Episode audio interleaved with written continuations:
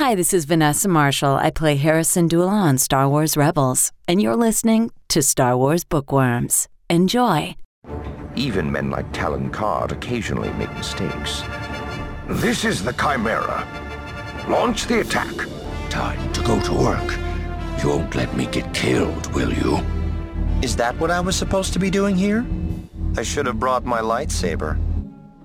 You are listening to episode 68 of Star Wars Bookworms. I am your host, Teresa Delgado, and with me is my co host, Aaron Goins. What's up, Aaron?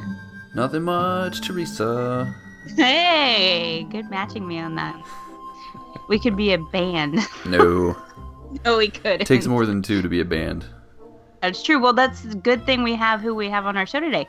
The two people that we have on our show, one, they were nice enough to give us a place to have Star Wars bookworms. And two, for some reason, they've never been on our show. Oh, I know why. Because they don't read. just kidding. That's they do, not just fair. not uh, just not fast enough. so true. it is Riley Blanton and Bethany Blanton, who I just call B. So, what's Hey. up, B? Uh, well, Hello I, I'm. I'm on this really cool podcast that's uh, name outside of Star Wars also begins with a B, which is Bookworms. So I feel at home. I feel at home and like I should have been here a long time ago, except that I don't read fast when it comes to Star Wars because. I have You- to read for school. Yeah, you guys, that's- so you read- excited to be here. Uh, you have no idea. I, I, the, Star Wars bookworms. Like, I, I, this. I've been reading all the new canon. I caught up on every single book in the last week, just in preparation for not, tonight's episode. Tonight's is the big Lords of the of the Sith, right? Right. Right, right. Yeah, you are a liar. Let's Liar, liar, pants on fire. Jim Luceno's the man. Catalyst talk. Yeah. So, what did you think about the ending of Catalyst? Uh, the, that that one part where um. That one part where that one thing happened? I'm, No. I'm, I'm terrible. I'm always so far behind you guys. But seriously, no. Uh, it's such an honor to have uh, you guys as part of the Star Wars Report, and I'm just glad that we get to both be on. And frankly, honestly, guys, uh, for those of you who don't know, uh, we're siblings, and if you got one on before the other, like you Yeah. know, the whole the whole staff and website at the Star Wars Report would just crumble. Like it would have been infighting. It would have been. Mm. terrible, terrible. Well, we are actually here not to talk about a book, so you guys are in luck. Woo! Woohoo! All that pressure's off. You didn't have to read all of that stuff today, Riley. I told you. You didn't have to do it. Uh, well, what can I say? Uh, we're talking about for the Force Awakens, then, right? Just rewatched. Yes, yes. We we rewatched The Force Awakens, so we're going to talk about that again. Uh, no, we're going to talk about Rogue One, and I can't wait to do it because I've been dying to talk to all three of you about Rogue One. And really quick, I know Star Wars Report did a show, correct? We did. Okay. Um, Aaron, have you been on a Rogue One breakdown show yet? Not completely. We did a like a mini little review at the beginning of the last episode of Star Scavengers, but literally it was less than three minutes. So this is my first like full on. Let's talk about every detail of the movie podcast episode.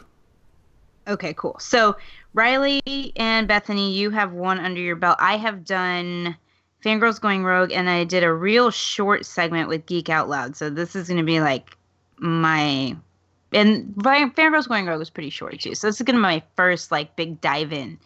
Yeah. So I want to start with this one question. Your immediate feeling as soon as the movie was over in like we have one sentence. Aaron. My immediate feeling was, wow, that was really good and better than I thought it was going to be. nice. along with the the stunned silence beforehand. yeah, that came along with it. No, you don't say that kind of stuff, Riley. I edit out the silences. oh, oh, sorry. All right, Bethany, you you are up. I I had several incoherent thoughts at the end of Rogue One. And So my initial reaction was just feeling stunned, which does not qualify as an actual sentence. Uh, my first sentence was probably something along the lines of, "Wow, that was so good, it rivals The Force Awakens, if not Well- beats for me. Yeah, so my initial sentence is the same as yours, actually. And Riley? Uh, Bethany and I, we we walked out of the the initial screening we were at together, and it was such a whirlwind experience that there is a there is almost a sense that I wasn't ready for how good it was. Like my expectations had gotten really high, so walking out of the theater, um, I would I would have thought that there's no way it could have beaten them, but it did. Like it's really really good. Like I was just sitting there just saying, did I just see what I just saw executed the way I just saw it? And like we'll get into all the details, but like I have like I have one there's one succinct takeaway for Rogue One, but it doesn't qualify as just one sentence. Uh, and it's all about that last 20 minutes. Mhm. Yeah, that last one, 20 minutes was intense. But you brought up a good point uh, expectations. So let's talk about that going into it. Uh, Bethany, what were your expectations like going into Rogue One before you saw it? I, I expected it to be a good movie, but I didn't necessarily expect to love it in the way that I love Star Wars movies because I didn't think it would feel like a Star Wars movie. You know, there are no Jedi. There, we have I thought really no use of the Force. Um, none of the mythical aspect of what to me is that core aspect of the Star Wars movies. So I thought this is going to just be a war movie set in the Star Wars universe, which is going to be cool and it'll probably be really good, but it's not going to capture me the same way that, you know, The Force Awakens or any of the other Star Wars movies did. And I was wrong. All right. Uh, Riley, you said your expectations were high. Do you want to sort of expand on that? What do you mean by high? So, um, everything about this movie is colored through the fact that I did this absolutely nutso uh, insane project where I did a nightly live stream and podcast counting down to it because I'm that crazy about uh, Star Warsdom. Uh, and so, like, as I was prepared for this to really just, I mean, this is an ex- experimental film, right? That's what I was expecting. But as the each new TV spot, and Lord knows there were a lot of new TV spots, uh, it came through, and I kept seeing more and more of the uh, the galaxy I liked and the way the war was taking shape with these new characters. I was just getting super super hyped for the film to the point where I do think that the the expectations it, they did level off in the last week um, because I, I was just feeling like I was getting too amped a, after a certain point.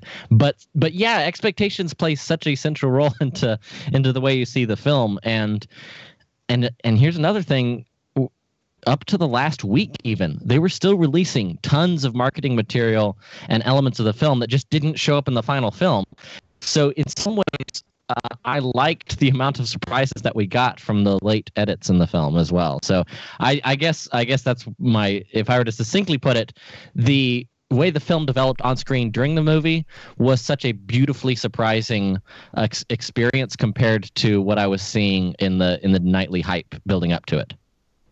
And Aaron, what about you? Or where were your expectations at?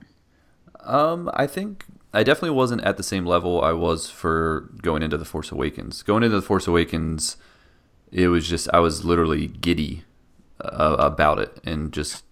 Aaron, I remember you boldly proclaiming it would be your favorite Star Wars film. Yeah, I thought it was going to be. Um, and it's just we have that that idea that we didn't think there was going to be any more Star Wars, and then suddenly we got more Star Wars, and I just was so excited about where they were going to go with the future. You know, it's we don't know what happens after Return of the Jedi, and this is the first like canon version of it on film, you know, with Harrison Ford and all that stuff. So it was like I was giddy. For this movie, it was more. I was like, okay, cool. It's a Star Wars movie, so I'm gonna like it because I love Star Wars and I love just about everything that has the word Star Wars put on it. So I knew I would like it. So my expectations were, I'm gonna really like this movie, but it's probably not going to be anywhere near the level of my enjoyment of some of the other elements of Star Wars uh, because of what the subject matter was. You know, kind of this war type film. There's not going to be any Jedi. And so I was just like, hey, you know, it's going to be cool. But I was pretty middle of the road as far as hype. Okay, yeah, and so for me, I my expectations were super low. I had pretty much avoided anything and everything related to Rogue One because I just wanted to see it when it came out in the movie theater And so I really didn't know what we were going to get. And I didn't know how much of a war movie it was going to be. Aaron and I talked about it on episode 67 of Bookworms that I was really sort of like, oh, okay, my what was my level? Uh, what did I say, Aaron? It was like a four on the excitement scale. Yeah, you said it was a four, and I gave you a hard time for that. Mm-hmm. Plus, I And- think we were talking about how like you were at a four, and I was you know pretty excited when we were recording it. So I was just like wanting to get you hyped up more because I was like, she can't be at a four. This is a Star Wars movie. You should like by default, you should start at seven. yeah but i didn't i started at like a four and what's interesting is that i think because my expectations were so low i enjoyed it even more because it didn't have to do anything for me in order to be awesome. It just had to be the movie that it was. And so that for me made it amazing. So we all kind of came around saying we were sort of breathless i guess after the movie and sort of didn't know what to think. Uh, did anybody have a favorite character before you went into the movie, or somebody you thought was going to be your favorite? I thought that Jyn was going to be my favorite character, and then I thought that probably Cassian, Chirrut, or K2, which like I know I realize that's a long list, but I thought that they might be like my second favorite. And so then what happened after the movie? For me, it was Jyn with very, very close to Chirrut. And after seeing it a third time, honestly, the two of them kind of tie for me for my favorite character. Okay, Aaron, what about you?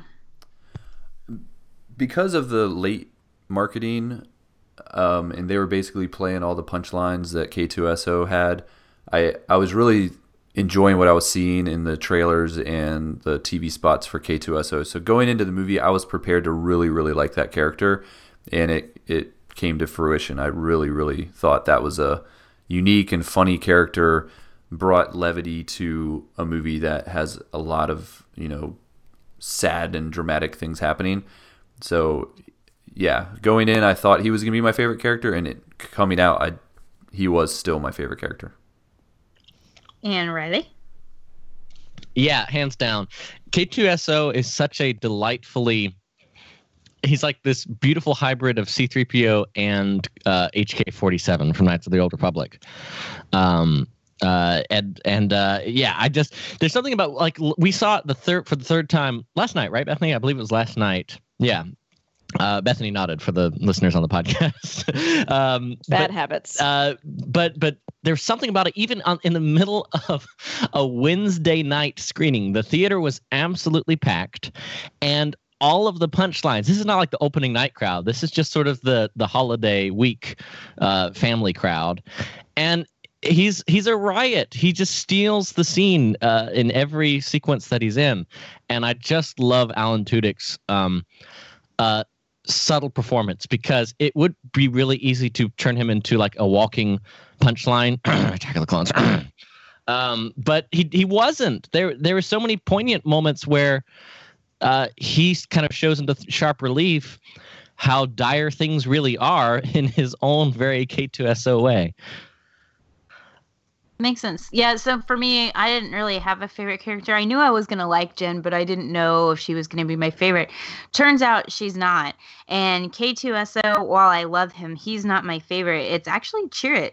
And I was surprised, but also not surprised that I would love Chirrut. So let's jump into some of this. So, Bethany, earlier you said that you weren't sure that this movie was going to be a Star Warsy because there wasn't the use of the Force and no Jedi and things like that. But let's talk about the Force in this movie. Aaron, you are such a big like Jedi, like the Jedi is it's your thing and you love them. what did you You say what that like it's you a bad thing. No, I- it's just I did think out of the four of us, Yeah. Yeah, what's probably- going on, Aaron? You Jedi lover? Come on. Jedi lover. They're so cool. what do you think about the use of the Force and how the Force was por- portrayed in this movie? I think You think Jedi apologist, you. Yeah. Um, I think that for me as a fan, anytime I go to see a Star Wars movie, there's certain elements that I want to see in that movie for it to be Star Wars to me. And the Force is a big thing about that. Lightsabers, the Force, Jedi, Sith. And since there was very little of that, but there was some, there was very little of that. It was a little bit of a, a weird experience to watch this movie because it felt so foreign.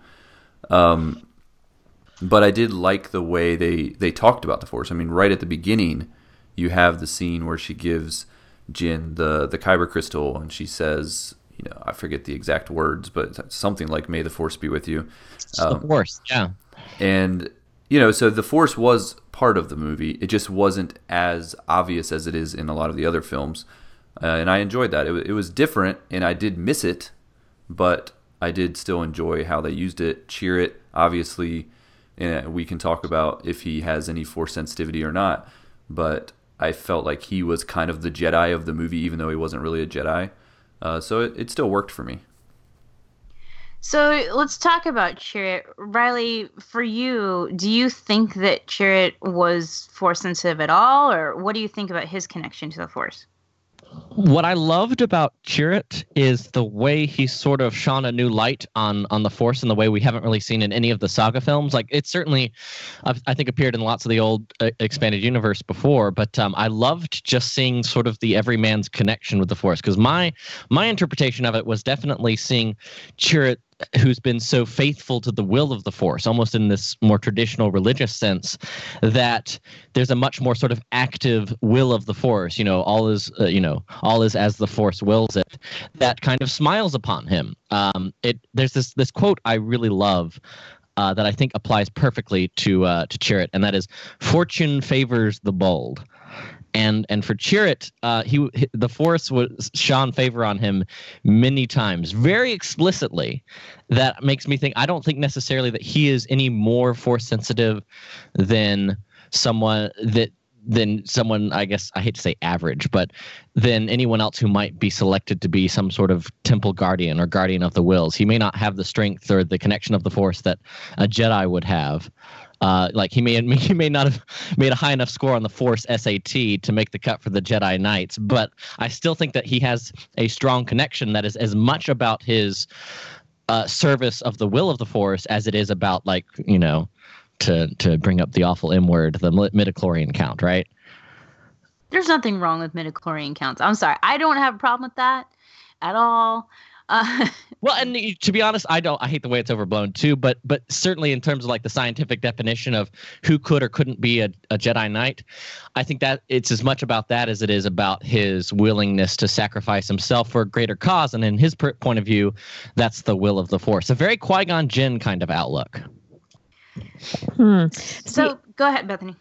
Oh, see, I think Chirrut is force sensitive in the sense that I think he can use the force. It's not just that the force is with him in the sense of approving of his actions or being kind of like the powers that be in the Lord of the Rings where when Gollum loses the ring, it's it was intentional. You know, it's not a coincidence uh, or an accident. And so I love the portrayal of the Force in this movie. Is you don't have to be a powerful force sensitive or even really a force user at all to have the force on your side because with Jyn and her trust in the force the way that she pulls out her kyber crystal and it's not just a memo or or like a memory of her parents. I think that it is something that she draws strength from having, uh, and it's what draws Chirrut to her.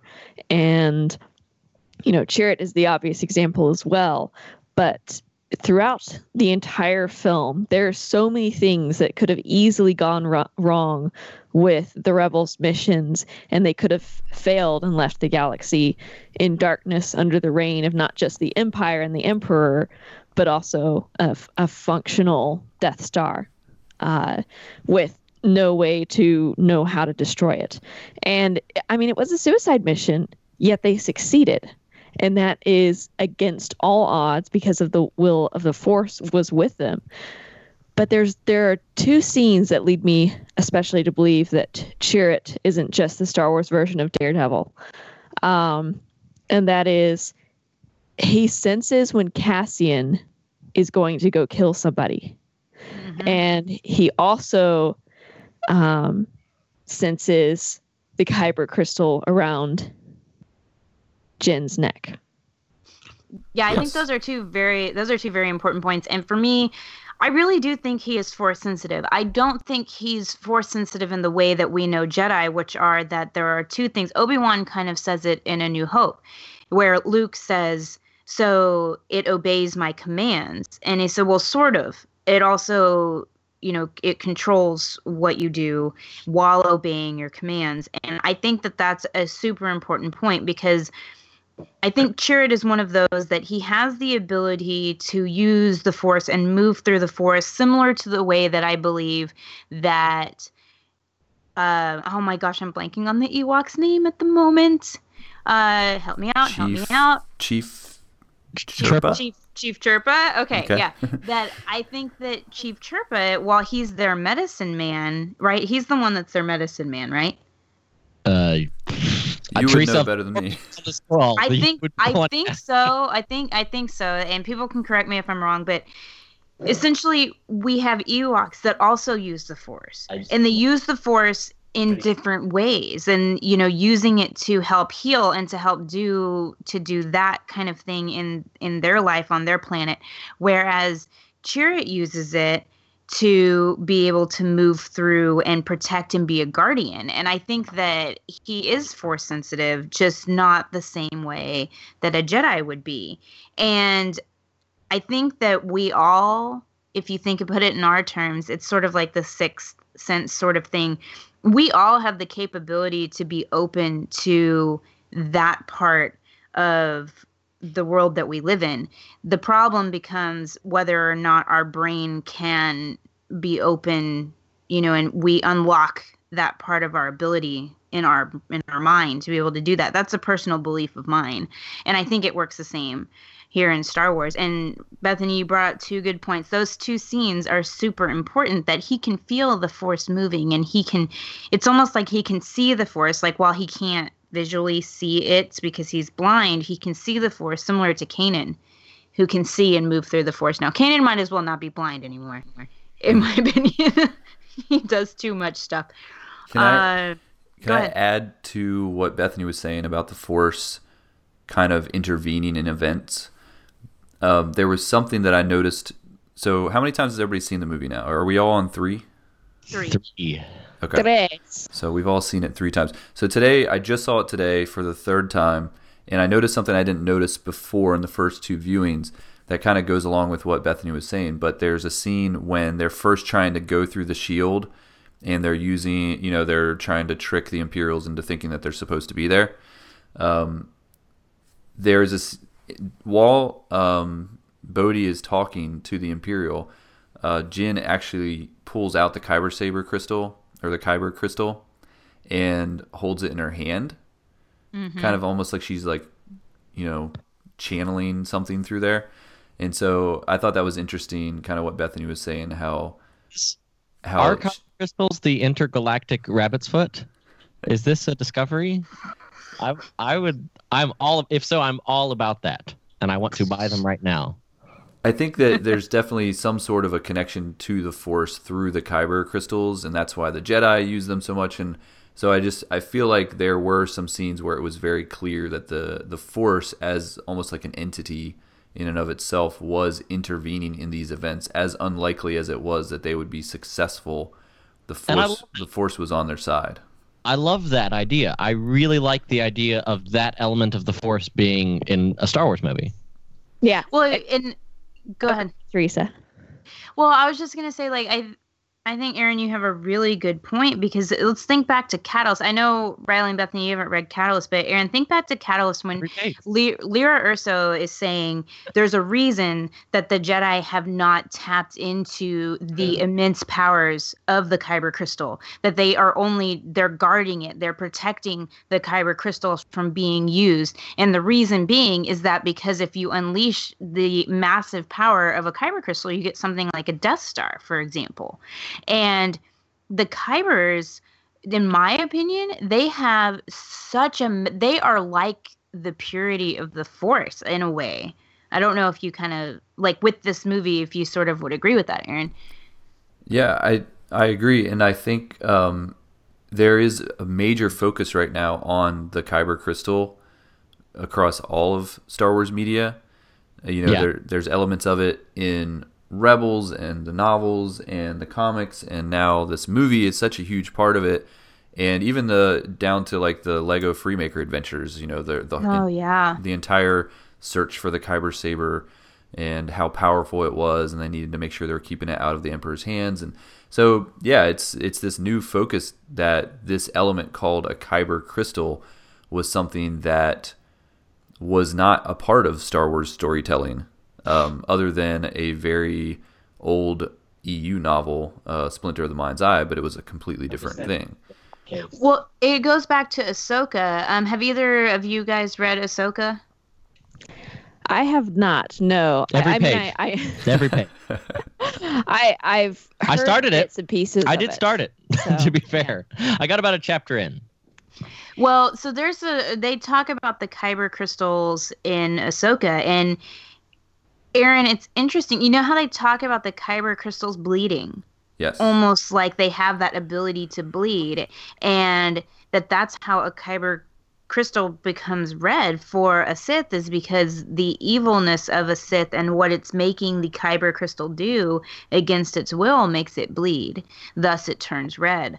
Uh, they talk about that. They also talk about Ahsoka being able to find her kyber crystals because there's a connection to them that each individual has, each Jedi has, that they can hear like the song of their kyber crystal, and it and it calls to them, and they can find them, and it's it's so.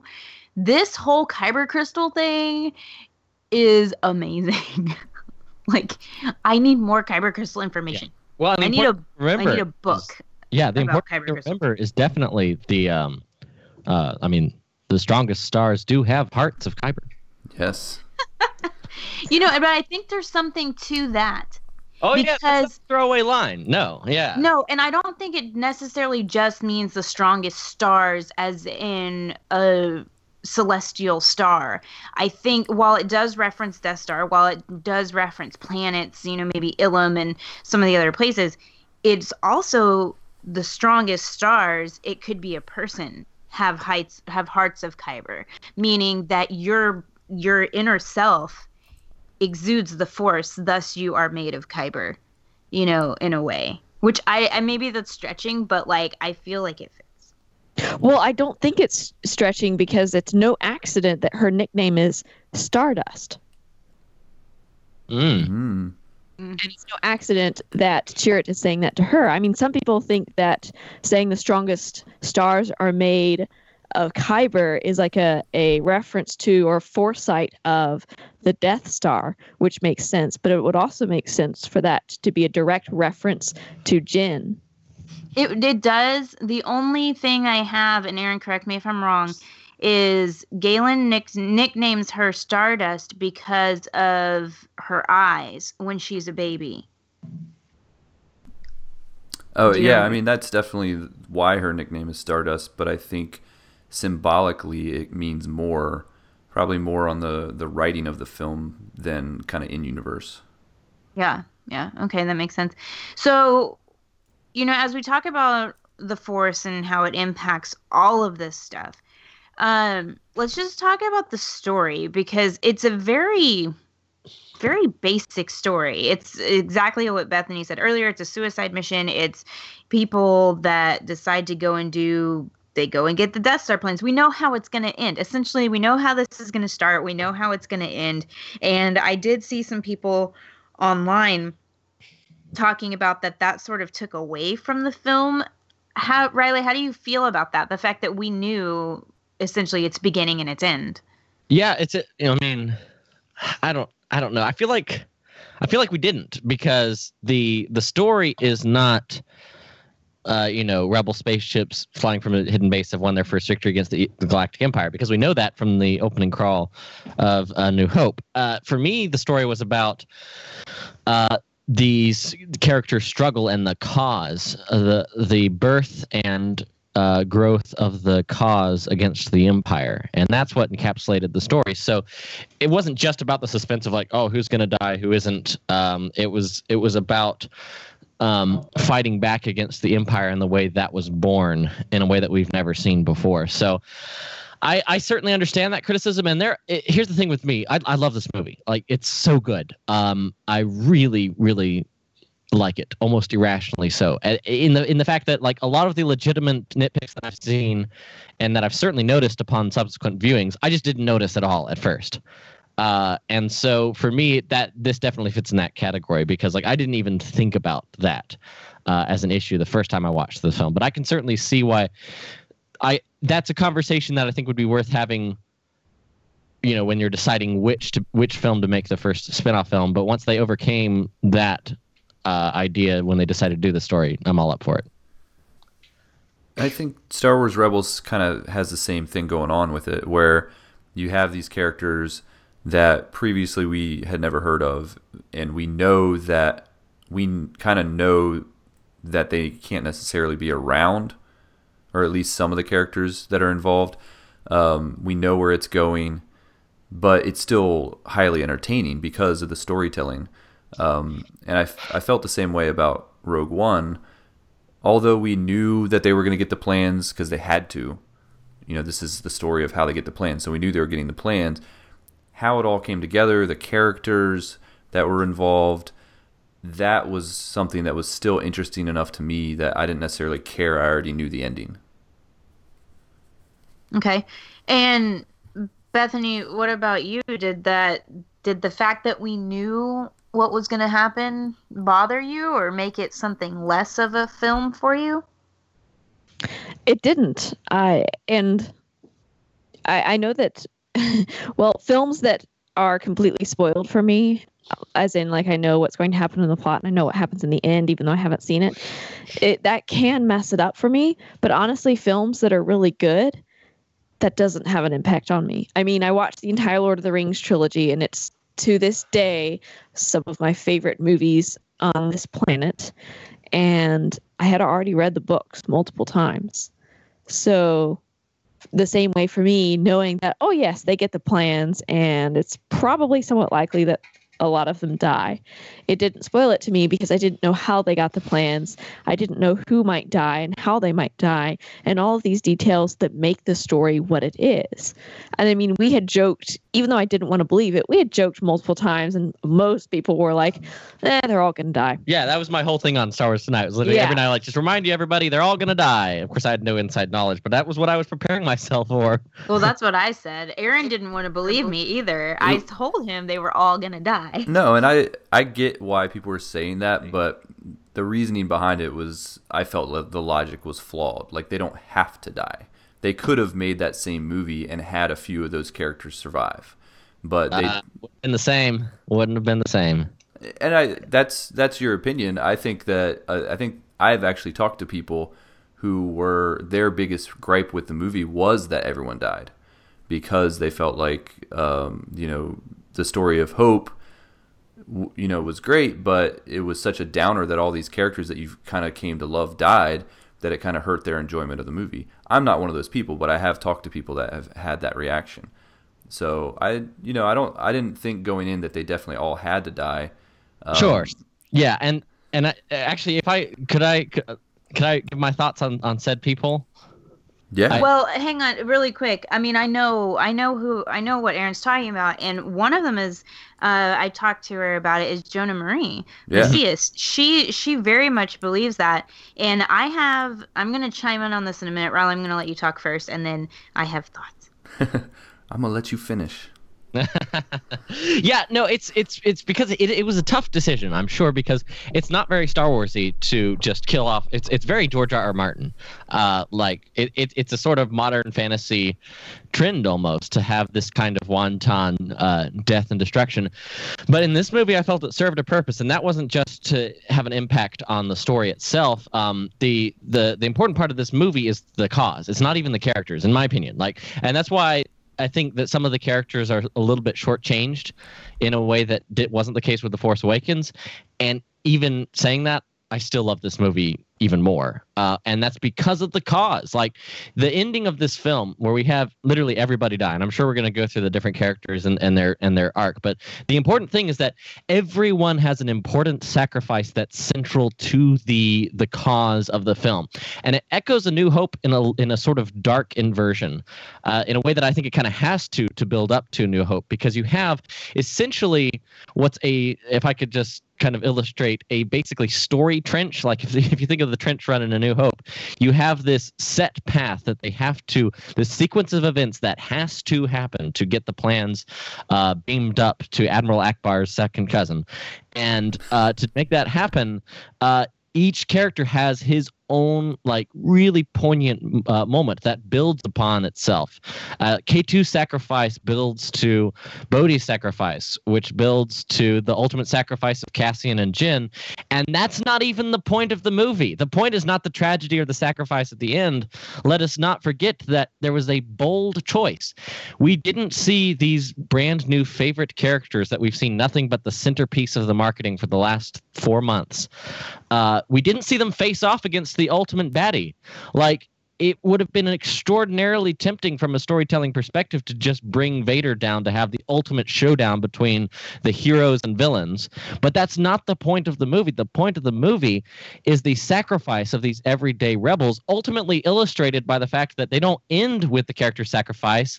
There's the whole final Vader scene, which isn't about Vader being awesome and a BA, which he is, but it's about these everyday rebels making the ultimate sacrifice for just that slim, slim window of light that's just kind of peeking through the crack of that uh, space door, which they're all gonna die behind. That's the point of this movie. That's that's. In, I kind of want to piggyback off of what Riley said, but Aaron, I know that you that you have a firm belief that you know some of these characters could have lived and they very well could exist in the Star Wars galaxy and just because they were not in a new hope doesn't mean that they didn't actually exist or they couldn't exist in the rebellion. And I think Riley has a great point which is this is a story about sacrifice and you get hope through sacrifice. And often in the real world and in war and in the way that things actually go down, it is the ordinary individual that sacrifices of themselves to give hope for a greater cause. And that is the very real message of this movie. And I think that had they not sacrificed themselves for what they knew was right, the message of hope would not be as strong as it is. And so I don't think that it's necessarily like their deaths were because they aren't in a new hope. It's because we had to see each individual person with their contribution to the sacrifice for this thing and they did it so well. K2SO's job was to get them to the Death Star plans. He completed his mission. He died. Bodhi Rook, his his part of it was to get them to where they could transmit the plans and they could communicate. As soon as he did it, they died. Early he died, and the same was true with Baze and with Chirrut. There was a little bit more complicated because Baze also needed to find his way back to the Force, and so. But as soon as that happened, they died. And I think that is super key. And I think it leads to a very interesting conversation that we can have with our children of today about sacrifice and hope and about what it takes to be selfless and to be able to do something for, you know, something that's much bigger than yourself. So I don't know if that if that has any you know helps you at all in any way but no i well, i'm not saying it's a bad like i think the decision they made to kill everyone off it worked for the movie it made the movie better just yeah that's i'm not saying it shouldn't have happened i just was saying going into the movie i wasn't necessarily expecting them all to die but when it happened i was just like oh wow that's crazy yeah, yeah. like yeah i was I was saying they won't die, even though kind of like inside I knew, but I just didn't want to admit it to myself. Uh, but Teresa, I have to ask you. Um, I, I know you probably didn't because it came out rather late, but you, did you read my spoiler-free review for the film? Uh, no. I literally titled it "Sacrifice and Hope." Oh, how It's like, cool! I'm so on page with you right now. Like th- those words, that's literally my title of my Rogue One review. And uh, because it's so true, it's without the hope that it will do some good, without the hope that, you know, this is a cause worth fighting for, worth dying for, worth losing everything for, worth sacrificing ourselves for, none of that would have happened. Well, you know, here's the interesting thing. Okay, on this show right now, we have two individuals that their lives, their entire lives, have been devoted to sacrificing for others because you guys have grown up in a military family and that has been your life and it continues to be your life. Um, and then we have two people like me and Aaron who have, you know, sacrificed our lives in different ways. You know, I mean, I'm a teacher and all that stuff, but you know, Aaron, you do so much just with your family and with your kids. I mean, you you sacrifice going to so many conventions and things like that because you have people that are important and that you care about and you know you've you grew up with forget how many brothers. And you know and in a way that i think you understand this just as well as the rest of us do but it's it's interesting because i think as we view sacrifice and hope we view everybody views it through different lenses. And while i know bob Iger said this movie does not have any outright political or whatever messages I don't think it has political messages, but I think it has messages about the state of the human race and its being at this current point in time that we we that we can tie into what's happening in our lives and I think that's one of the beauties of Star Wars is because every single movie does that. Every single one. Amen. Preach it. Uh, I don't know where I'm going with that, but y'all were supposed to take it from there, but okay. Um, all right, so moving on. Let's go light and fluffy now. Uh, let's talk about. We can might as well get into characters. Let's talk about K2SO. Uh, and we'll go favorite lines first, and I'm gonna go first because I don't want y'all to steal mine. I don't want you to steal mine. So my favorite line is actually there's been several, but I've been kind of narrowing it down. And after the third viewing, I finally decided when Bodhi is telling Jyn like what would happen if they can't get through the shield gate, and you know we basically you know crash into it and evaporate and die. He's like, not me. I can survive in space. And he's like talking to himself. so dry. It's like, not me. me. Oh, I didn't think anyone would pick that one. That was going to be mine. oh, sorry. uh, yeah, so you can't you can't have the same one. That's the that's the trick to this game I am playing. So, girl, ladies first. So Bethany. One of mine is when he tells he, he says, "Jyn, I'll be there for you." Cassian said I had to. Oh. All right, Aaron. Oh man, every line is every one of his lines is one of my favorites, or is my favorite. I think they're all equally great and funny. Um, let's see. The Do one. We need come back to you? No, no, no. I, I have a couple, and I'm trying to. I don't want to say them both because I don't want to steal one. But, uh, let's see. The one where he is holding her bag, and and she's kind of like, "Oh, I'm afraid they would, you know, miss you and shoot me," and he's like, "That doesn't sound so bad." As Yeah, she then he walks just away, drops her, and, and he, just drops her drops bag. Her bag. Yeah. Uh, All right, Riley, you're up. uh, man, there are so many good ones. Uh, you know, I I don't know why. I, there's something about a sarcasm that I think is embodied in the line when he walks up and he's like, "There were a lot of explosions for two people blending in." Yeah, yeah. You you know, along with that whole scene, he's like, "I thought I told you to stay with the ship." Cassian says that, and he's like, "I was bored." And you were in trouble. yeah. Yeah. The uh, the one where okay, I'm gonna give a second one. The one where he is like, "Do you know what the probability is that she's gonna shoot you with that gun?" Oh, Very It's high. high. It, or it's, It's- high. I see Alan Tudyk. and in then he waits moment. a couple of seconds. Very high. Uh, oh man, I forgot. I forgot. I, I take mine back. The absolute favorite one. This one gets the biggest laugh in the theaters. All three times I've watched it, is when uh, he confronts the stormtrooper and he's like, "Where are you taking these prisoners? I am taking them to imprison them in prison." Prison. These are prisoners. These are prisoners. and then, Yeah. and he's like, "Quiet!" And there's a fresh one if you mouth off again. See that part? That's not as as funny to me as the imprisoning them in prison. It kind of goes back to oh, I forget. Is it Attack of the Clones or Revenge of the Sith, where he's like Coruscant, or is that Phantom Menace? It was Phantom. Coruscant. Uh, that doesn't. that compute does not compute. Uh, you're under arrest. under arrest. Gravity map. You're under arrest.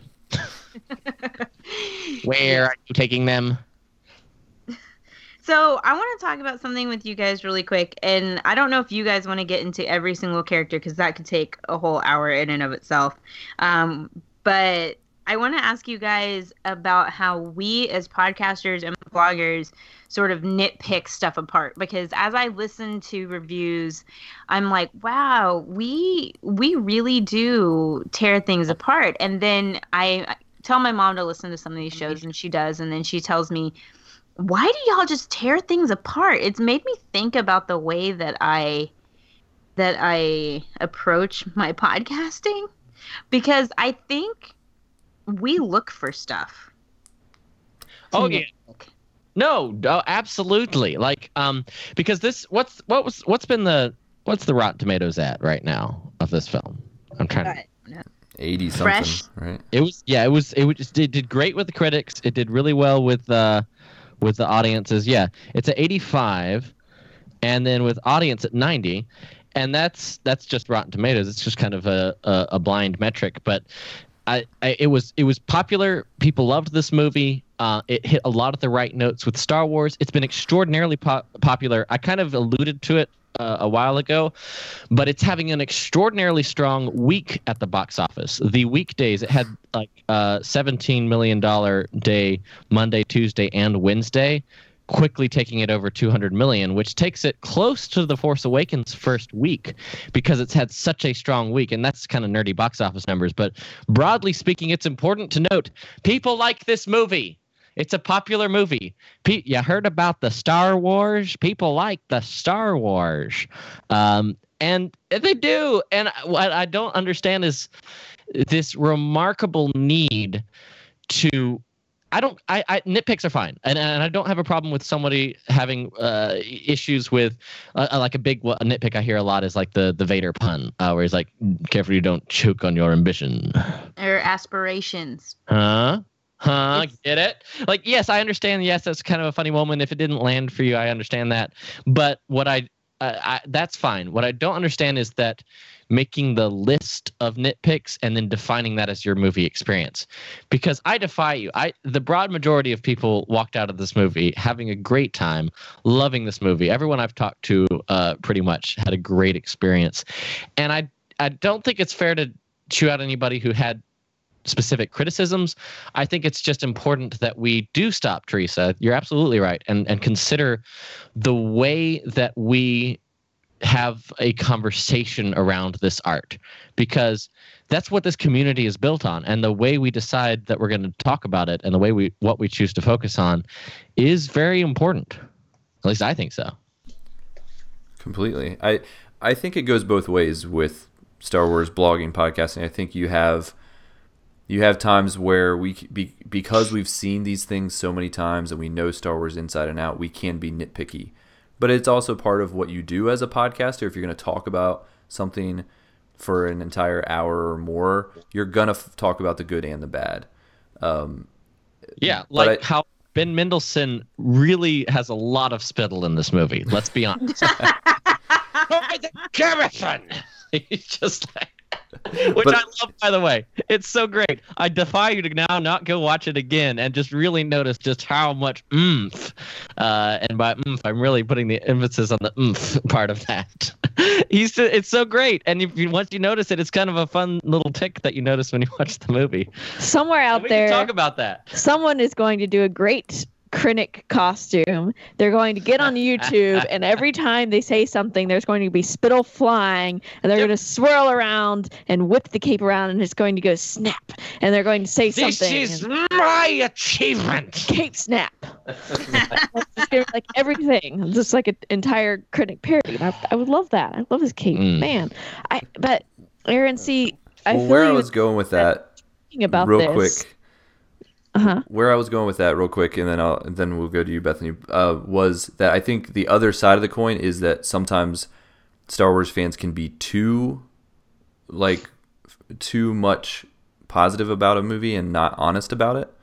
And so Yeah. a, a movie where there are some some glaring issues with it and we kind of just wave our hand because we love Star Wars so much that we're just we just give it a pass whereas other people that are, aren't as into it as us may be like, "Uh, you know, you guys are just being fanboys."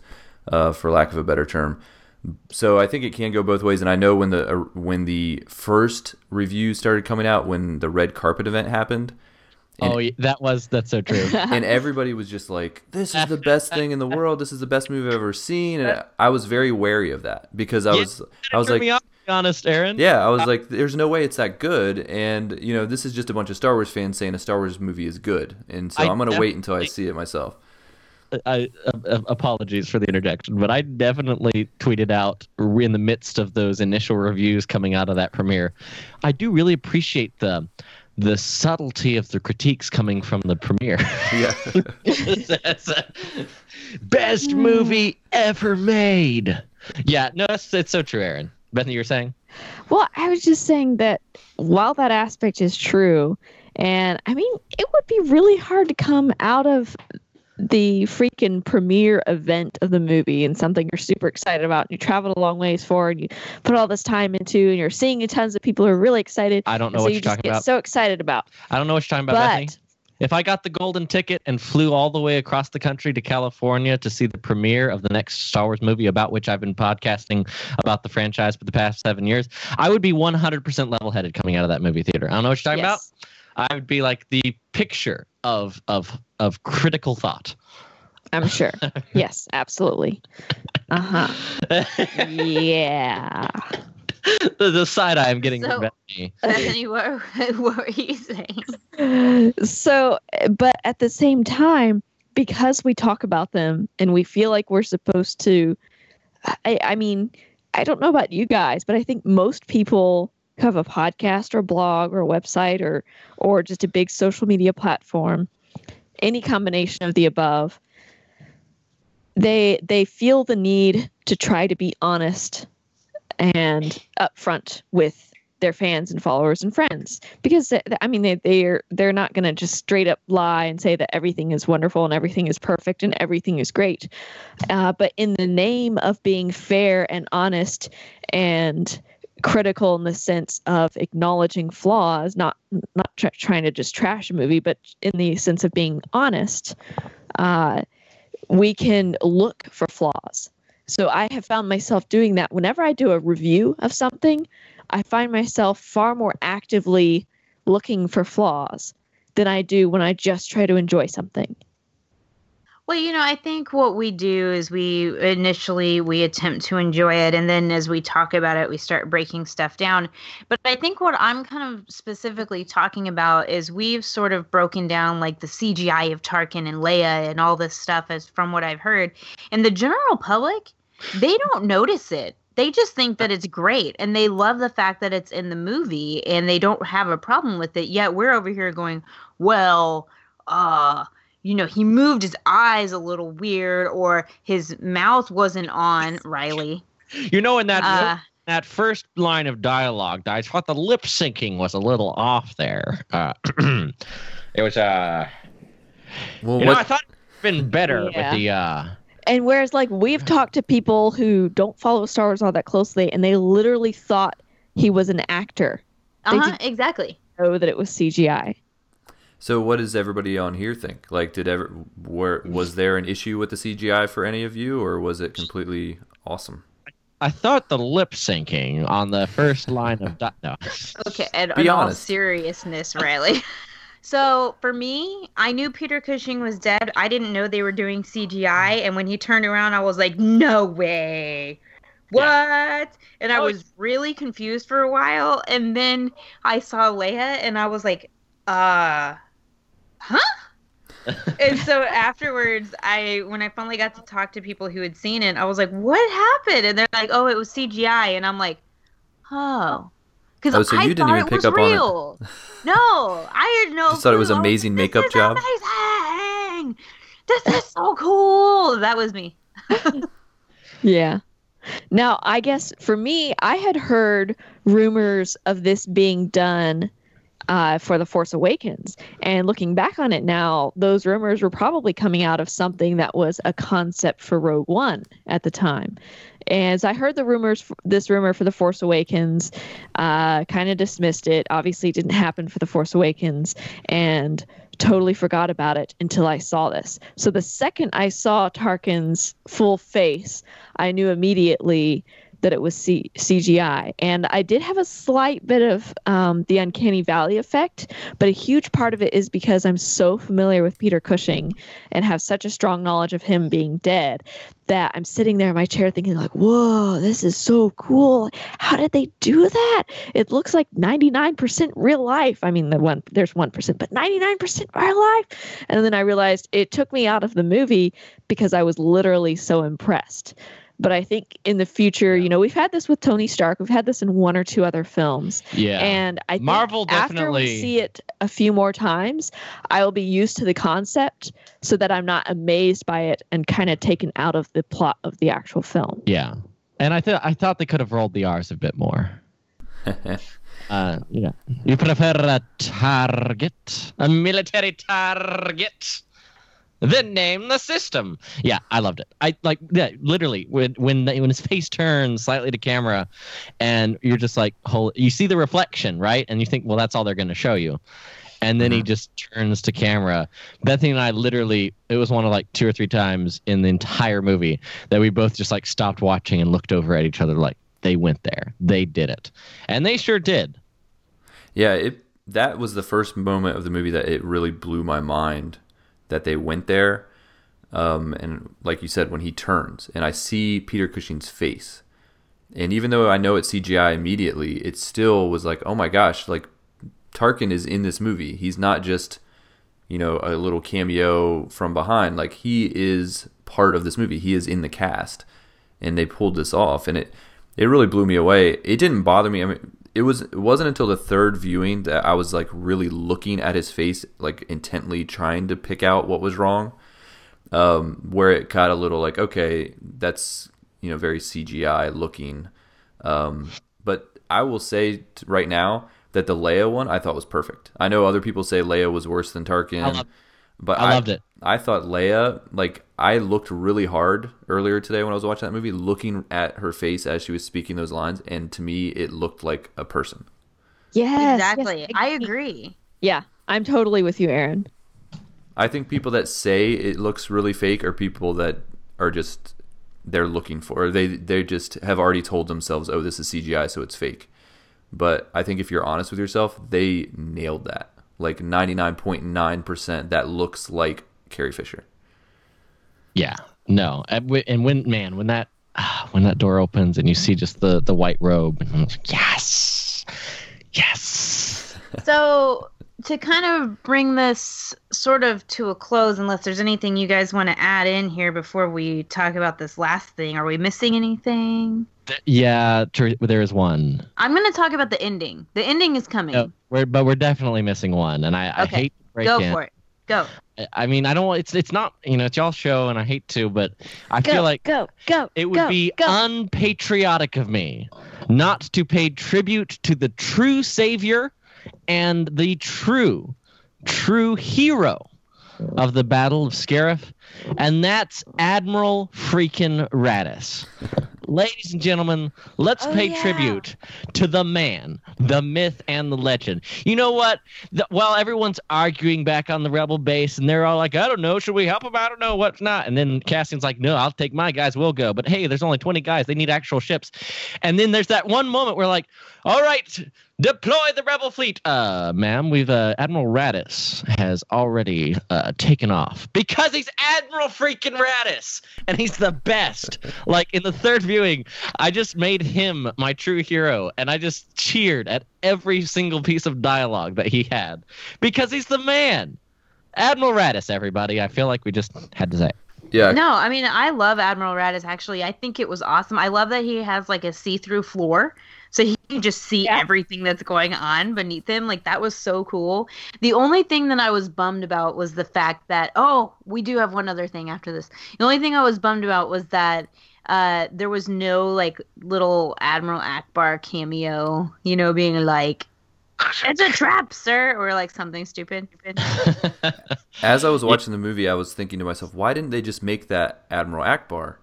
You know, it's such a similar character, and he obviously was around at this time. He's been in Rebel, or no, has he? Been, he's been in the Clone Wars. I don't think he's been in Rebels yet, but has he? Somebody correct me. no, he's been in Clone Wars. Okay. Um, so I'm thinking, why isn't this Ackbar? And then th- this, it took the third viewing for me to realize why it couldn't have been Ackbar because Raddus dies. There's Yeah, no, no. way that Vader left anybody on that ship alive.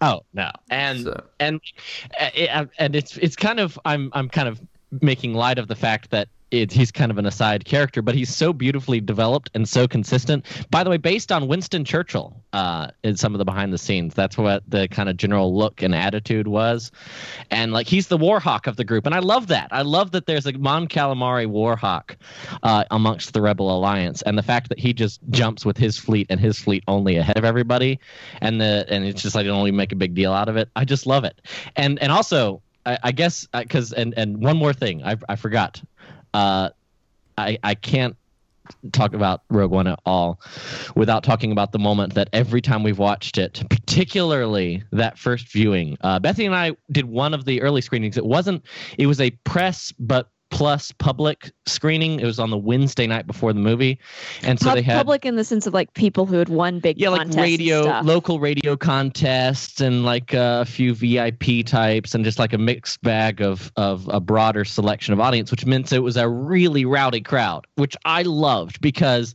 when uh, the squadron leaders jump out of hyperspace and land in the middle of the battle.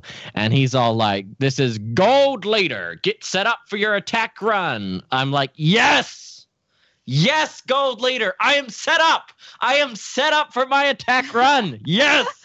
Uh, literally, the whole place went. You know, there's a lot of like applause moments, like when Vader first shows up, or for the for the uh, Lucasfilm logo. And there's quite a few moments where there's applause in the theater. There was one moment when the entire theater was started loudly.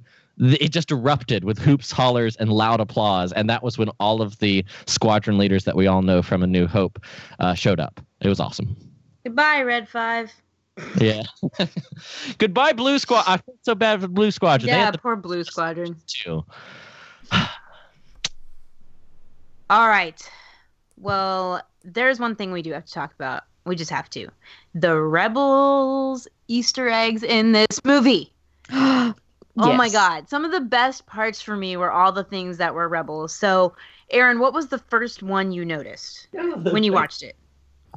Uh, I think we all kind of saw, or most of us saw the trailer. You can't use that one.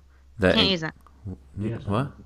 When you saw it for the first time. So you can't use the one from the trailer and seeing the ghost. You can't use that. I'm just saying that's the one I noticed, or at least at around that time period when they all jumped into battle, and because I already knew to look for it, that's the first time I noticed it in the movie. Um, upon viewing it multiple times, I've I caught the ghost a lot more times than just that, um, and it wasn't until this last time that I saw Chopper. Now, what about the General Syndulla line?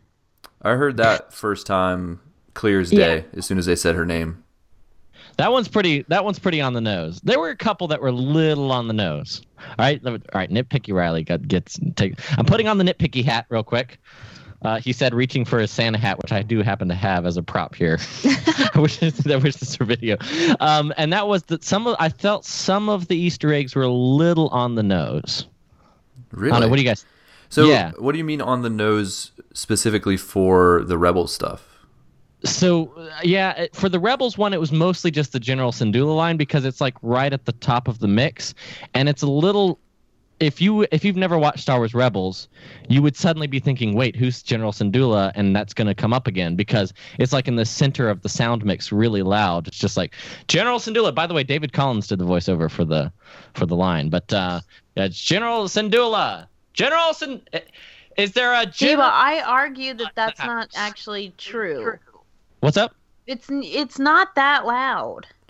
You could miss that. Actually, the funny thing is, I missed it. I I caught it the first viewing, No And- way. and then my second viewing, I missed it. Maybe I uh, maybe I was just listening to too carefully. I'll have I, to, I think you were because like I did catch it the first time and I was like Cinderella, Cinderella, Cinderella, and then the movie kept going and I kind of you know forgot about it temporarily. Yeah, and, and to be fair, I I maybe I, I and I'm catch it. probably unfairly like painting some of the other cameos or Easter egg moments onto the Rebels moments. The ones that were a lot more was like Ponda Baba, uh, Ponda Yeah. and the Doctor. Uh, that was definitely it's like or or the blue milk. There were a couple things like let's make sure we Well, the blue milk was right there in the middle of the screen. Like, She's like, that- "Hello." that's kind of like that's almost like hurting your nose. it's, uh, but it was fun. I I like him. I I mean none of that ruined the movie for me. Um, like a good friend of the the show on, on Stars It Tonight. didn't ruin the And movie Joel- for you. I d- okay, I disagree. Continue, but I Wait, called dibs ruined- on the next It part. ruined. The, no, oh. I, I'm exclaiming, like okay, so I'm Star Wars Rebels Uh-huh. has a group of rebels uh huh. that are very key components to the actual rebellion. Like Hera is a key figure in the rebellion. If she wasn't in this movie, she should be dead. Like to me, if if if Yeah. they're not in this movie, if like all of them weren't in it, I'd be like, oh great, the rebels crew is just gonna die. Or if they don't die, it's gonna be stupid because at least a couple of them should have been involved in this giant mission slash battle slash the actual rebel base. So to me, it was actually necessary to include some of those references uh, for the sake of continuity because it would be unrealistic, again, unless they're all dead, for none of them to be involved in the film. That's a very good point. But however, I do want to say though that some people are saying like, oh well, because only you know Hera and Chopper are in it, then everybody else is dead. We don't know that. We don't know that. We just know that at this point, with what was happening, Hera and Chopper and the Ghost were around. That's it. That's it. That's all we know. Mm. The movie didn't spoil anything. The movie didn't say everybody else died. They didn't say that. I'm just pointing it out. True, true. And and like again, I'm not saying that if they're alive, they have to be there because they could be on other super secret missions or they could be spying somewhere. They could be chasing down very important other leads, or maybe they're just way, way far out on a mission and couldn't make it back in time. Uh, but for none of them to be involved, I, I would feel again like it, it just was wouldn't be realistic. I think it would be cool if they actually use the the animated series to lead up to this major event, this Battle of Scarif, um, and kind of have that as the big finale of the show. You know, I That would be awesome. I think that would because it's One of them, I don't know. They should get like one of the main characters from Rogue One that had like a key role and introduce him into Star Wars or her into Star Wars. Oh, oh, yeah. Maybe like Saw Gerrera. Uh, I don't know. Maybe voiced by Forest Whitaker. Sorry, I'm so I'm really excited about that. I'm Saw Gerrera. for, so this is Save the dream. uh, yeah, this this happens a lot in the house these days. Like I, I Such a strain. I was not expecting that voice, guys. I'm sorry. I was not expecting that. Saw was done so well. Like I know that some people had an issue with his character. Frankly, I loved the character and I thought that it would be a natural progression for somebody to take who lived through both the ravages of the Clone Wars and the early stages of the rebellion. Well, Hmm. my issue with him is not that not what he was in the movie, but was I need to know, and I'm sorry for language here, but I need to know what the hell happened between the Onderon arc and now, because what in the world? I am in the exact. In fact, allow me to He repeat. has gone cuckoo bananas. H E double hockey sticks happened between because and that's the problem with Rogue One, not because of not I don't blame this. It was it was a conscious choice. I probably would have made the same one, but I think it's a substantive um, shortcoming in, su- in in many ways. We need more material. We I wanted to see Bodhi Rook sacrifice and I wanted to see him defect and the reasons he defected personally because that would make his sacrifice at the end more impactful. I wanted to see how we what happened to Saw Gerrera and how he became the insane version of himself. I wanted to see how Cassian Andor had lost everything, not just take them at their word for it. It's that old movie saying, "Show don't tell," and that was mm-hmm. one thing. If that's that's probably the one thing that isn't an actual nitpick for me. And even then, again, that was only something I really kind of was thinking about upon subsequent viewings. But I think that would have really helped made those that those final sacrifices even more impactful. Yeah, I, I want to see how Newt Scamander got all of those animals into that briefcase. That's the other movie. yeah. Which by the other movie, which Rogue One, by the way, already has beaten at the box office in there. Hey, you know what? I don't care. Newt Scamander is amazing. Anyway, Aaron, what about you? So I would, I, I'm gonna go on the opposite end of it. I, if I'm gonna be a little nitpicky, Saw Gerrera was my least favorite part of the movie. I thought the character was pretty bland and just you know just this crazy guy and I don't know. It just to me that stuff is, the whole thing with the monster that can read your mind to, to me seems so pointless. They didn't really need that, you know, scene. They didn't really explain what information they got out of him. You know, it didn't really lead to anything. Uh, if he was telling the truth or not. Um, I don't know. And I thought the prosthetics that he had with the little like that little plastic breathing mask is so real world. Like it looks like he just literally went to the local hospital and stole it from their supply. Well, yeah, he's like, he's a mini he's a mini Vader. It just it it was that it was kind of distracting the little plastic mask and it, they tried to make it so dramatic. You know when he he pulls it up to his face and the music and, and then he snaps it back down onto that metal ring and it's like boom boom and I'm like, am I supposed to be laughing at this part because it's really cheesy? That was the yeah, one was, thing that happened it, in the movie that seemed kind of weird to me. I was kind of scared at that part. I thought he was gonna like whoop someone or kill someone or something. You, yeah, I just need to understand what's going on with Saw. Really, I think is what it comes down to. I need okay. to know. I demand and, rights to speak about him next. Go, finish, Teresa. I'm done. okay, all of you are so wrong. uh, especially you, Riley. Uh, but what else is new? uh, Saw. Yes, we don't know what's happened between Onderon and this insane. I, I mean, I do think at this point that he's at least a little bit insane and very paranoid individual who is extremely hardened. I mean, he might be a rebel and he might be fighting something evil, but he is by no means uh, a good character in the sense of, you know, basic treat your prisoners with some kind of decency and not torture them type of a thing. I saw at this point is a hardened criminal, if not almost an outright terrorist. And I think it makes sense because, again, he went through the Clone Wars and he did a fair amount of fighting there. And what we saw went okay, but then we have the fact that he is the only rebel faction uh, outside of the Ghost Crew to actively and openly fight against the Empire. And can you imagine? And you, you see this happen in the real world, where if you have a small guerrilla force that is fighting a very large government that has power and resources and finances, things get dirty really quickly. Uh, I mean, guerrilla and terrorism tactics are used both sides. Especially if the government yeah. doesn't have. My thing I mean, is, you, you have this happening in just, Syria right now. Basically, there are really not any good guys in the definition of you can't say, well, the people fighting the government are just the the uh, great great examples of humanity and following the Geneva Convention because that's not the case, and it's it's getting a little real world here. But that's but, why I really like the character of Saw because that makes perfect sense. And it He's does. the faction makes- of the rebellion who's openly fighting the empire, and that has devolved into murdering and assassinations and these horrible guerrilla tactics of What- trying to do some sort of damage to the empire with a very small force.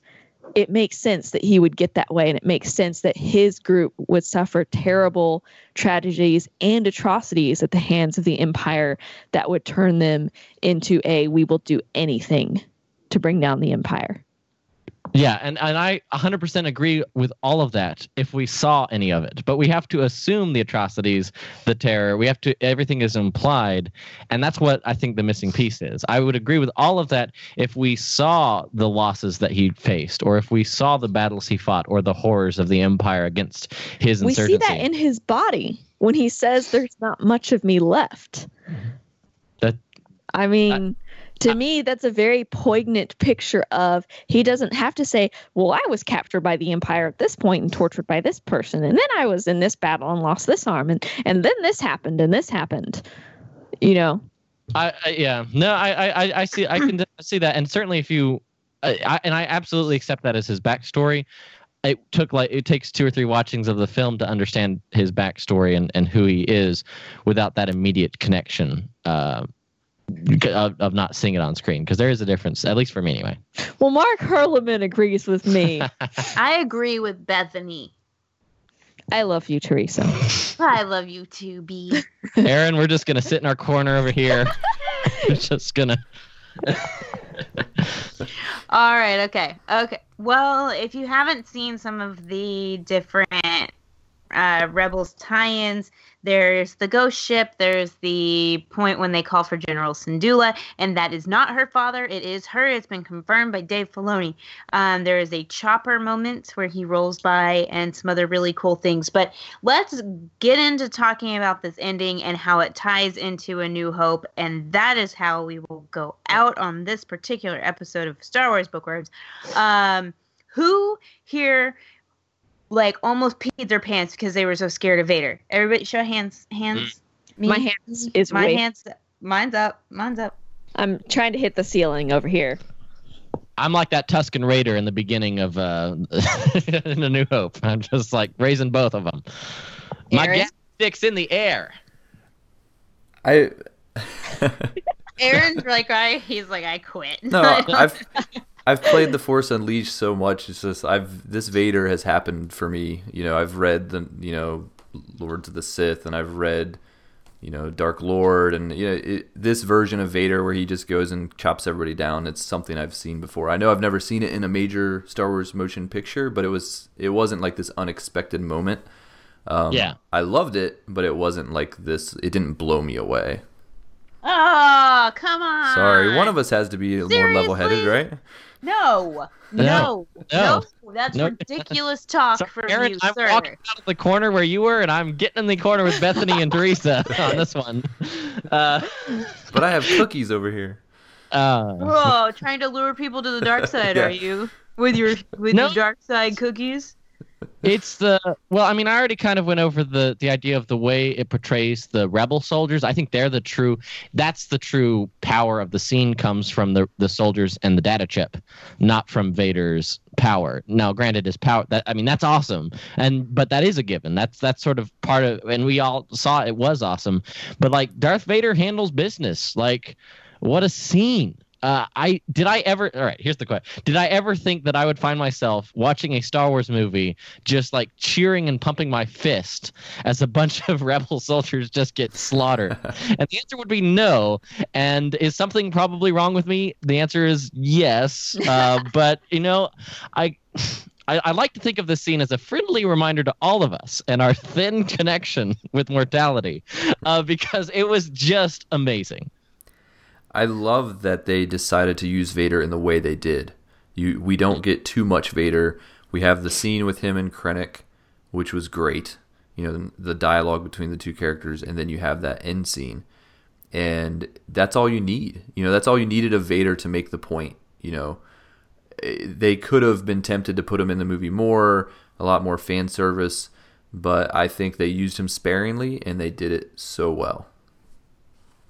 Yeah, I agree. And you know that ending scene, I was just sitting there trying to not scream. Throw it through the door. Throw it through the damn door. Just God, Lee, what are you doing? Quit banging on the door asking for him to save you. You are clearly gonna die. Give them the plans. Give them the plans. Like this is the dialogue in my head. And then he finally gets it through the door, and then everybody starts tripping, and I was like, for the love of Pete. I would love to be. Teresa, we need at some point, man, we all need to be in person at some point before this thing goes out of theaters because I really want to watch that scene with Teresa sitting next to me. I'm just like, Just like, Jesus Christ. especially, yeah. Especially as we get towards the end of the release and we can all take our Star Wars friends and see it for the seventh time when no one else is in the theaters and we can just exactly. So I can just be like, run! Ah! like that's me. That's so me. And then you know, oh my gosh, that's the end for me. And the way it ties into a New Hope, like seamlessly, like you could just watch them together. I'm like, yeah.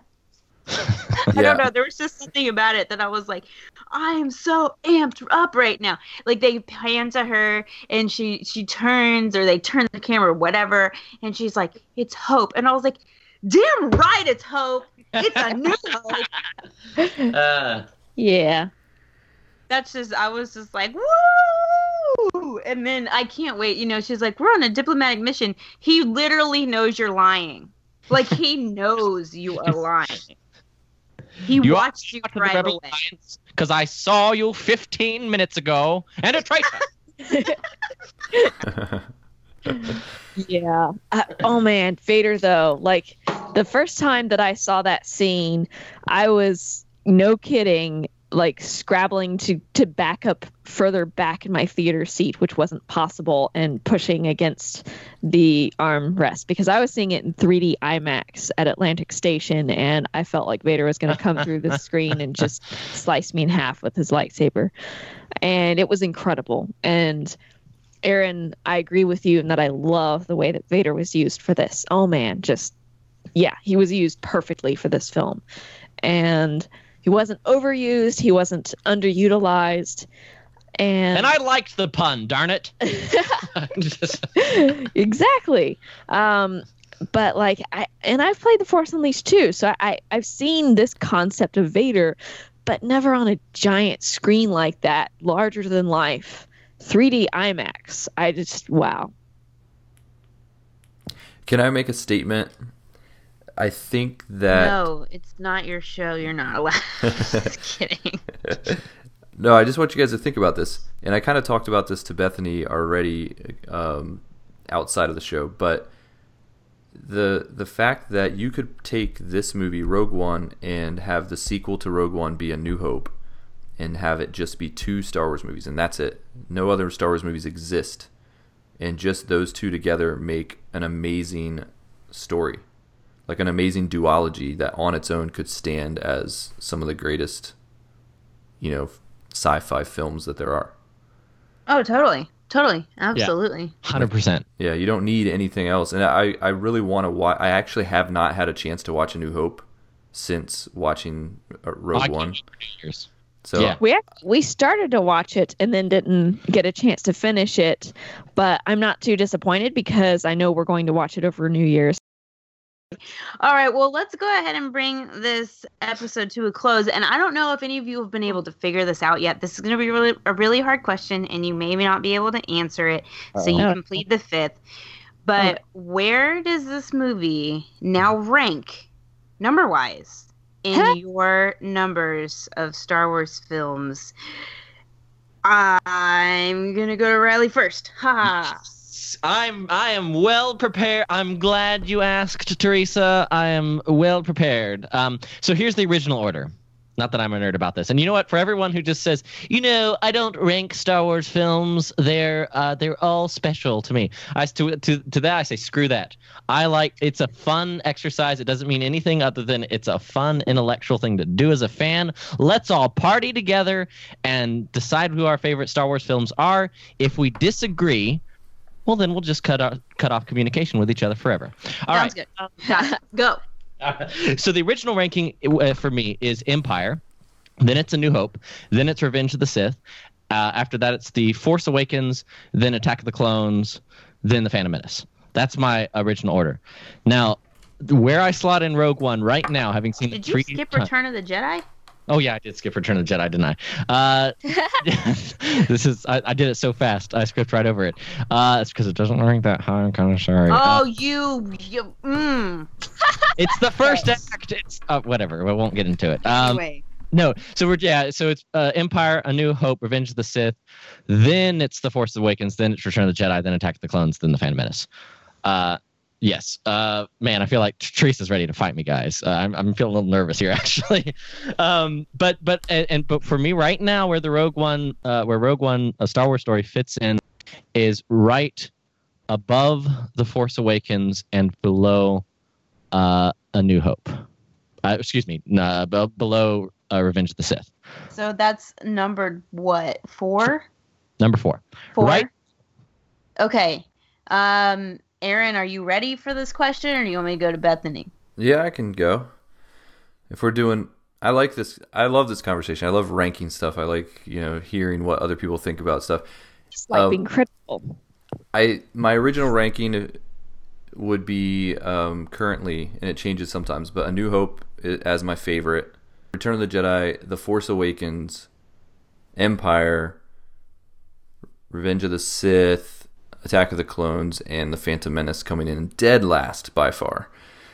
And this movie right now, I would slot in.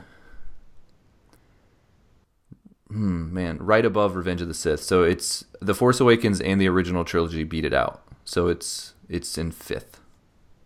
It's in fifth. Interesting. Okay, Bethany. Okay.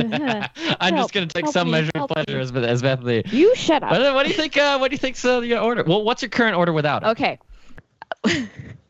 I n- I'm not sure that I ever actually reordered my Star Wars film Okay, rankings got a after whiteboard. the Force Awakens. We've got a whiteboard right here. I'll uh, I'll move around. Hang on. I'll write it down as we go. Okay. We'll uh. So prior to the Force Awakens, my order was Empire and Revenge of the Sith constantly fighting each other for first place.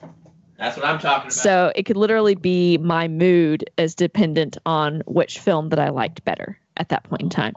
That's what I'm talking about.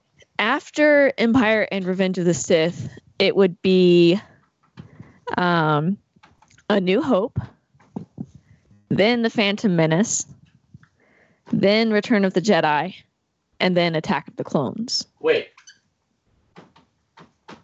Hang on, so guys, I'm actually writing this down on the whiteboard in the yes, studio yes. here. so, the Phantom Menace, Return of the Jedi, uh, and Attack of the Clones. Yes. Now, once The Force Awakens happens, Wait, That- you rank you rank the Phantom Menace above Return of the Jedi? I'm just pointing that out, Teresa. Uh, I- Wait, what now? just All right. for those of you who are following along at home. All right, so it's Empire, Revenge of the Sith, A New Hope, The Phantom Menace, Return of the Jedi, Attack of the Clones. Uh, Force Awakens, where does that go? So The Force Awakens either goes This is a very scientific process, ladies and gentlemen. either goes before or after A New Hope, and I'm saying before. Real, So it's uh, Empire, Revenge of the Sith, take that, Biggs Darklighter. The Force Awakens, then A New Hope, The Phantom Menace, Return of the Jedi, Attack of the Clones. And then, ladies and gentlemen, the drum roll as Bethany is now gazing upon the, w- uh, might I, know. add, the beautifully written whiteboard as you fit in Rogue One here live on Star Wars Bookworms. This is an Uh-huh. exclusive, ladies and gentlemen. Uh, uh, see, see, it's only because I like you, Teresa, that I'm doing this. Because if this was the Star Wars report, I would just be like, no. nah. Okay, so where does it go? Oh my gosh, this is, this is the Oh, this is struggle so here, ladies and gentlemen. this is I feel, legitimately can I very play the difficult. Jeopardy theme? Like, Somebody play the I'm- Jeopardy theme. I'm not playing here when when this like hurts my This is heart a a, little religious bit to have to do this. Like, I don't know Make a choice. Uh, Make a choice. this with TFA. Um, honestly, it might beat out the Force Awakens. Whoa. Okay, so that makes it number what? That makes it number three. Number three, ladies and gentlemen, we have a Okay. spot. Okay, Riley. Riley. Up, uh, sorry, what? Riley. Okay, so you put it at number four. Four. Yeah. Aaron put it at number Five. five. Okay, Bethany just put it at number what? Three. Three, maybe four. Okay. We'll see Three, after maybe the four. watchings. Okay, are y'all ready? You ready? Yes. Let's hear it. Yes. All right. So pri- prior to Rogue One, this is my order: Return of the Jedi, number one; Force Awakens, number two; Phantom Menace, number three; Attack of the Clones, four; Revenge of the Sith, five; A New Hope, six; Empire, seven. That was my original order after Force Awakens came out. Okay, you ready? Rogue One is number two. Number two. my order but my order has changed a little bit it's changed a little bit so number one is jedi number two is rogue one. Number three is force awakens. Four is phantom menace. So those sort of stay the same. I just plugged in rogue one. Now Yeah. this is where it has changed. A mm-hmm. new hope has moved up from being second to the bottom to being fifth because of the tie-in to rogue one. Ooh. Uh, it has moved. Rogue- and that pushed This down Attack of the Clones, Revenge of the Sith, and now Empire is still at the bottom because it's always at the bottom. I feel like this could be a Mm. great reality TV show. Just the drama that ensued. just Uh, We all have such different rankings, which I find interesting. I know. yeah. I yeah. will say this: I think that people that are ranking Rogue One so high, we are coming off of this like just saw the movie, and we're still caught up in the excitement of it. It's still in theaters. You know, we're probably all going to go see it an, another time, if not more than that. And so I think that it'll like kind of gradually fall down in the rankings a little No, bit.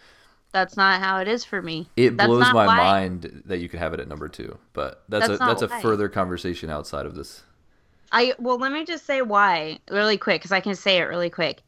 The mm-hmm. messages in this movie and the way that it hit my soul as a person and the things that I love about Star Wars, which is that underlying connection of all things with the Force and the power that I get with that through Chirrut, made this movie number two for me. That that piece of it, like it's it's so important. It's like for me it's like like the everything empire for me does not have any of that The other advantage this movie has too is it's it's a story in and of itself. It's a standalone movie, uh, you know, as they're calling them. Whereas these other movies all rely on each other, like something like The Force Awakens. We don't even know the rest of that story yet. You know, we just get we only have one part of a three-part story. The best of is yet to come, maybe for that, and it may like you know once we see the second and third parts, it might change our minds on the first. So I think it Maybe. is. It's almost hard to even rank these together because this is I have the a- only I have a standalone. more important philosophical question this presents. What do we do in five or ten years when we're still doing this exercise? We'll still do it. we'll still do it we'll still do it all right well that brings us to the close of this episode of star wars bookworms um, riley where can people find you and what's going on with the star wars report Oh, uh, you know, there's a there's a lot we could do, but if if you listen to Star Wars Bookworms and you and you like what Aaron Teresa do, which you absolutely should, don't listen to the Star Wars Report. It's like we're just a bunch of hacked off, uh, not hacked off, uh, hacky, uh, crazy. We're, we we just we're we're nuts and we just go crazy on like Star Wars news. But here's what you should do. Um, you should go to starwarsreport.com slash about and then just take a look at the full selection of shows. We've got a lot of great shows, including Star Wars Bookworms and including some other great shows on the network, like The Wampa's Lair, like Star Wars Beyond the Films, and of course, Star Wars Report and, and more, that are all doing this Rogue One awesomeness. So if you want to catch more Rogue One reactions, I encourage you to check out all of our family of shows uh, right there. And and if you really want to, fine, just uh, search for the Star Wars Report uh, wherever you find podcasts. Alrighty, Bethany. Um, you know what? I already know where people can find you, but are you doing anything that you want to share? Ooh, okay. Well, I do have some podcasting stuff that's secretly in the works, so stay tuned. Ooh, secret podcasting. Ooh. Exclusive for the Star Wars Bookworms audience. All right. So, if you know what my major is, you know what aspect of Star Wars I'll be delving into. That is a subtle hint. Oh, yes. Very Yes, that's subtle. subtle. You guys are like, wait, what major did Bethany say she was again? Uh, yeah. Uh, but you can find me on Twitter, Instagram, Snapchat, basically everywhere you can look at Bethany L. Blanton. And I do writing for StarWarsReport.com as well. And you can find me on the Star Wars Report podcast. Uh, so, yeah, stay tuned. Yep, and Riley is at the Riley guy on everything. Since he didn't plug himself, I will do it Yeah. for you, Riley. Oh, you're too kind. Too kind. You You know, almost. remember when he used to be the the uh, Jedi Riles? Oh yeah. Yes, Yeah. yes, he still riles to me. We knew Baby You will Riley. always be. You, will always be my riles. Aw, well, I can't think of a better way to end the show. Thank you, Teresa. And you know what? I'm so glad that this finally happened. It only took us 17 years. There you go. Yeah, exactly, exactly. Well, you can find us in. You can find us in between shows. We're Star Wars Bookworms at gmail.com. On Twitter, we are at SW Bookworms. Uh, we have a Facebook page, facebook.com slash Star Wars Bookworms. Aaron, I'm just going to finish it out unless you want to chime in. I, I do want to chime in Okay, go ahead. because since we are a book show and we'd be remiss not to at least mention some of the uh, tie-in materials, I would highly recommend people going out and picking up both the art of Rogue One and the um, visual guide. Especially the art of is amazing. It has all this behind-the-scenes stuff, and and um, it has a lot of information that I was very surprised to hear and kind of the making of the movie and and things like that. So I would definitely recommend getting that stuff. Now you can end Yeah. the show. All right. Um, so you can find Aaron on Twitter and Instagram. He's at AV Goins. I am at Ice Cold Penguin. So for Aaron, for Riley, for Bethany, I am Teresa Delgado. And this has been Star Wars Bookworms. Aaron, you get the last line. Keep on reading, Yes. and may the force be with you. Aaron! You're supposed to say, uh, uh, I am the Force and the Force is with Which me. is with me. that nobody I told am- me that. Did somebody type that into the No, chat? no, no, no, we didn't. It was just. Wills it? Or, ah, Such a missed opportunity. This is opportunity. Ah. Aaron- Aaron's like, uh,